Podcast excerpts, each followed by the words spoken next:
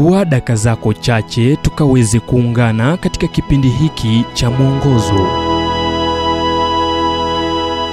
Nam kwa leo tukaweze kuangazia kushauri udhaifu wa kibinadamu.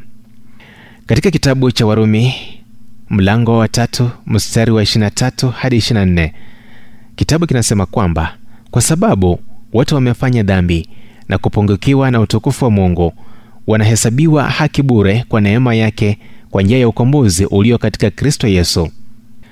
Tangia mwanzo wa wakati watu wamekuwa wakitizama mbingu wakijua kuwa mungu alikuwa huko wakifikiria ni nini kitakachofanywa ili kumpendeza. Tamaduni nyingi zisizo za kidini mara nyingi hufikiri mungu amekasirika na kuwa kitu kinafaa kutolewa kuwa sadaka hata watoto wao au mtu mwingine kutuliza hasira ya mungu. Hakika kumekuwa na imani kuwa kipo kitu ambacho husimama kati yetu na mungu kitu ambacho bibilia inakieleza kuwa dhambi. Akiandika kwa waume na wake warumi mchanganyiko wa wayahudi na watu wa mataifa paulo anaanza kwa msimamo kuwa mungu pekee ndiye mwenye haki. Neno uongofu linakaribiana kimaana na neno hili ila lina upungufu fulani wa maana kamili ya neno hili. Ila chochote kiwacho binadamu hanacho cha kufanya ili kukipata au kuanzisha uhusiano na mungu ni jambo linalotenganisha ukristo na dini zingine za dunia.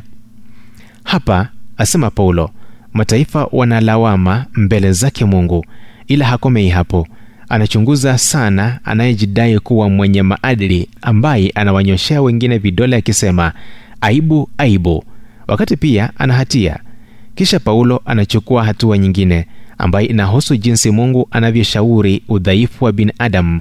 Udhaifu ule ule tunaopitia katika ndoa zilizovunjika ahadi zisizo timilifu udanganyifu na upungufu mwingine wa kimaadili na kiroho anayeita kuhesabiwa haki.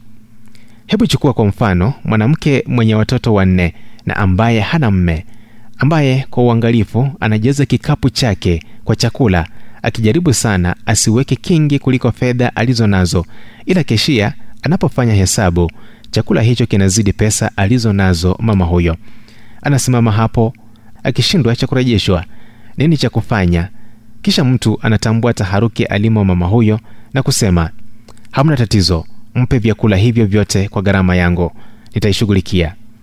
Hiyo ndiyo habari njema habari iliyo ya umuhimu sana ujumbe huu umetafsiriwa kutoka kitabu kwa jina strength for today and bright hope for tomorrow kilichoandikwa na dr harold sala wa guidelines international na kuletwa kwako nami emmanuel oyasi.